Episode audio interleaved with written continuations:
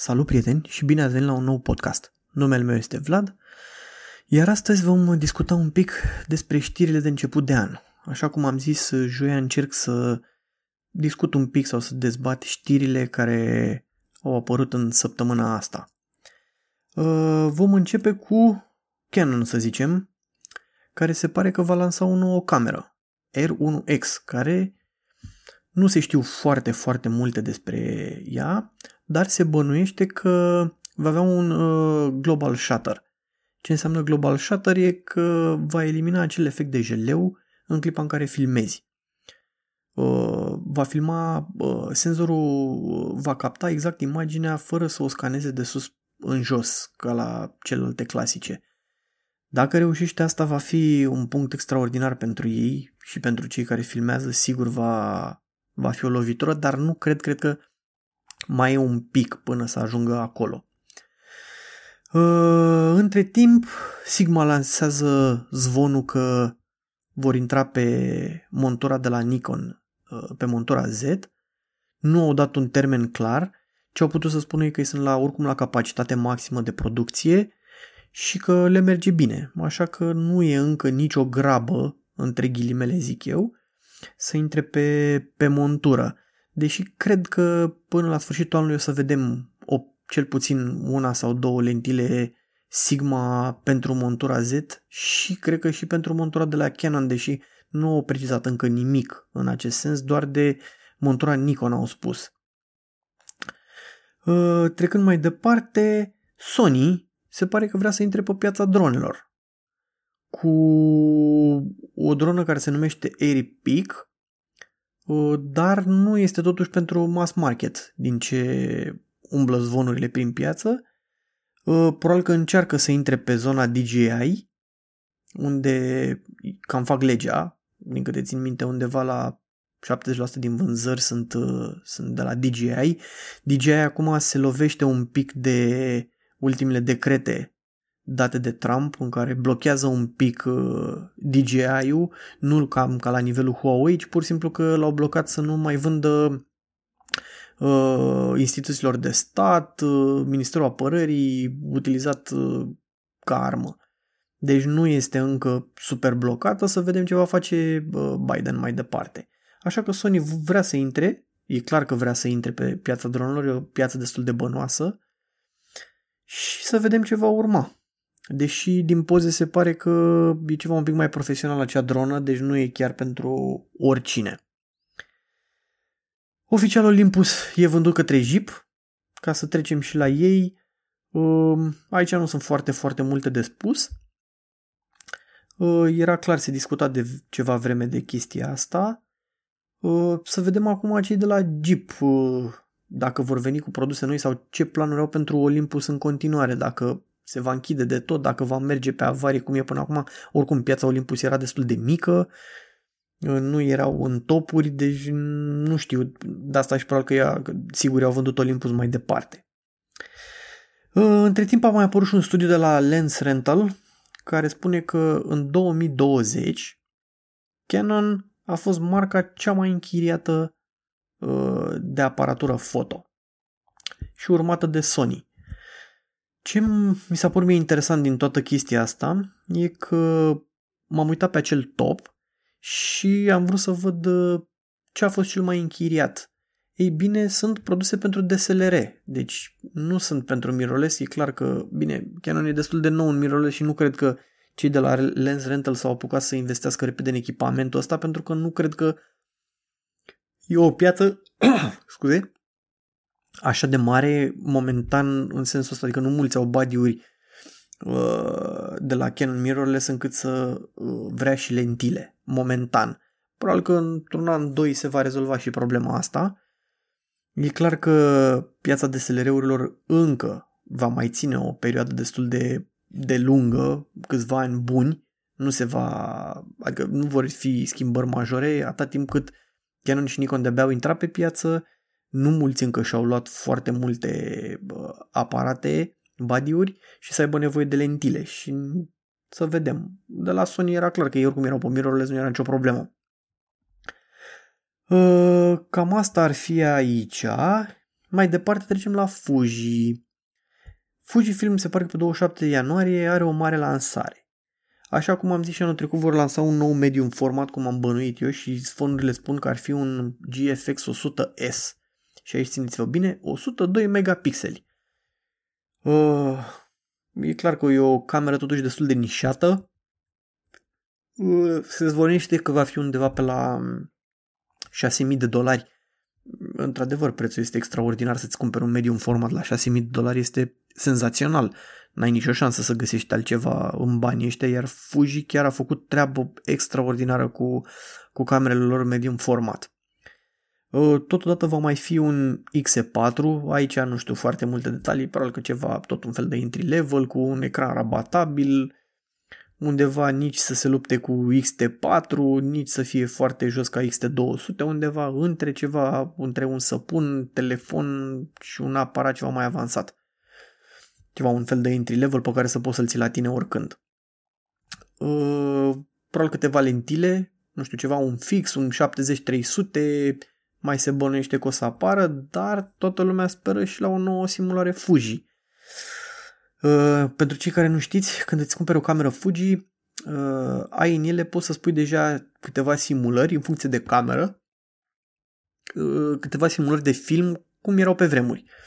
Uh, merită din plin. Deci Fuji, în opinia mea, dacă vrei să scoți ceva din, uh, din cameră direct uh, JPEG, ăștia sunt cei mai buni ai acele simulări, îți aproape că nu mai trebuie să le mai editezi. Dacă investești într-o lentilă extraordinară de la ei ceva mai scumpă, vei putea face uh, uh, imagini extraordinare.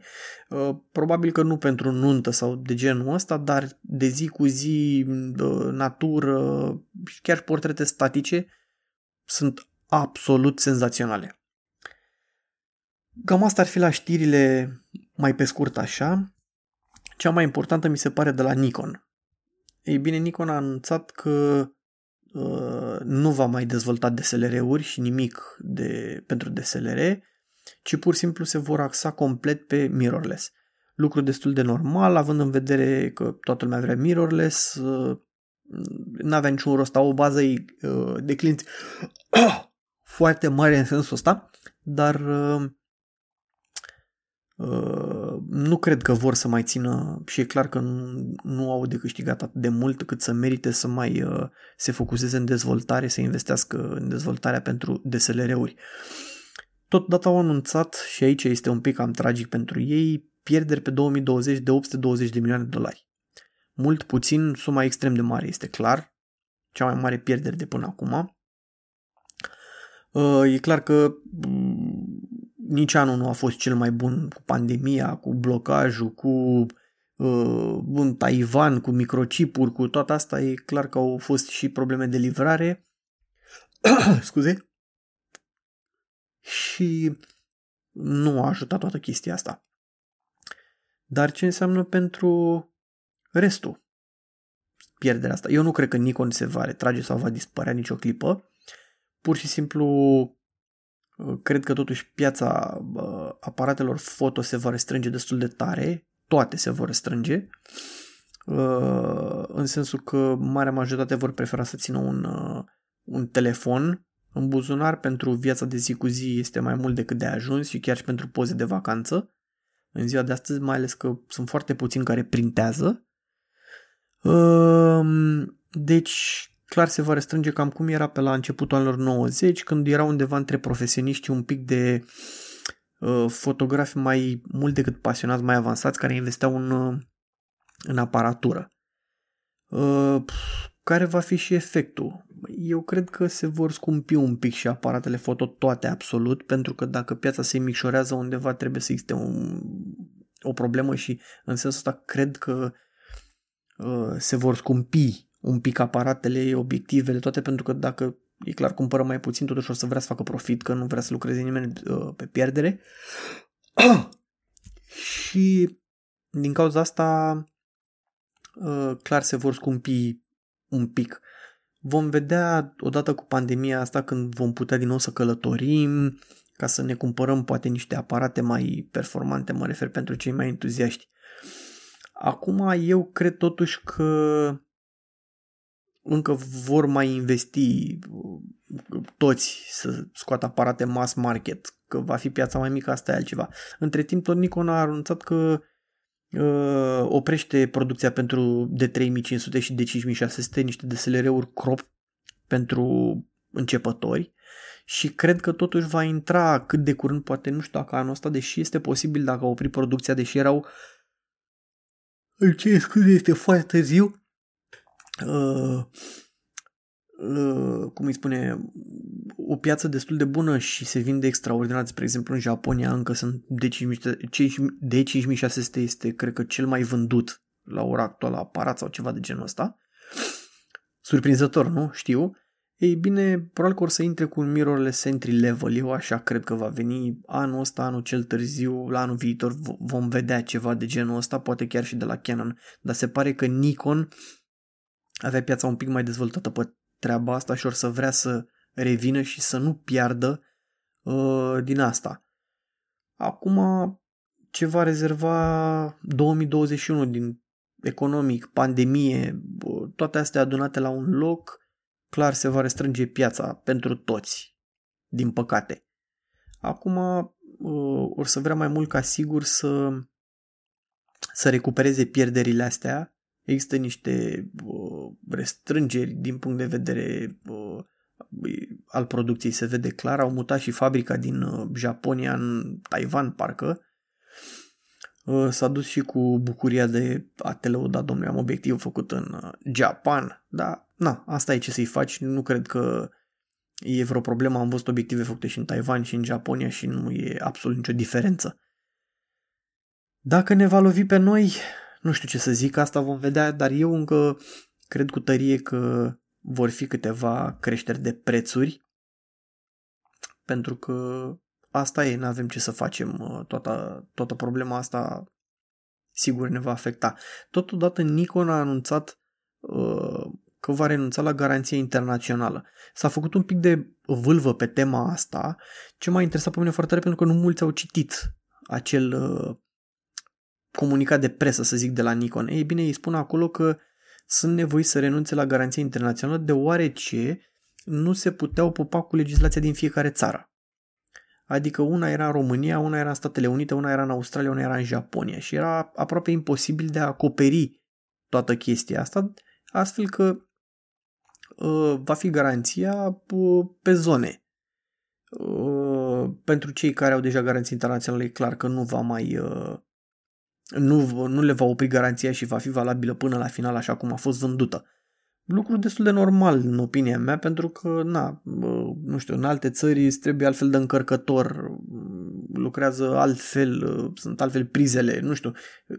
Mi se pare o chestie de logică, nu mi-aș face probleme din punctul ăsta de vedere, decât pentru cei care cumpără probabil de pe piața neagră tot felul de aparate, refurbish sau nu știu, tot felul de dubioșenii de genul ăsta sau de pe site-uri dubioase și după aia se ducă la Nikon și află că sunt uh, falsuri. Nu știu, am auzit doar de Nikon acum, pentru că Nikon am lucrat cel mai mult, dar sunt sigur că există și la Canon și la alte mărci ceva de genul ăsta, probabil și la Sony. Și nu cred că e un, uh, o problemă atât de mare pe cât se vrea această garanție internațională pierdută. Deci nu cred că trebuie să ne facem probleme din uh, punctul ăsta de vedere. Um, Vom vedea, așa cum am zis, ce urmează.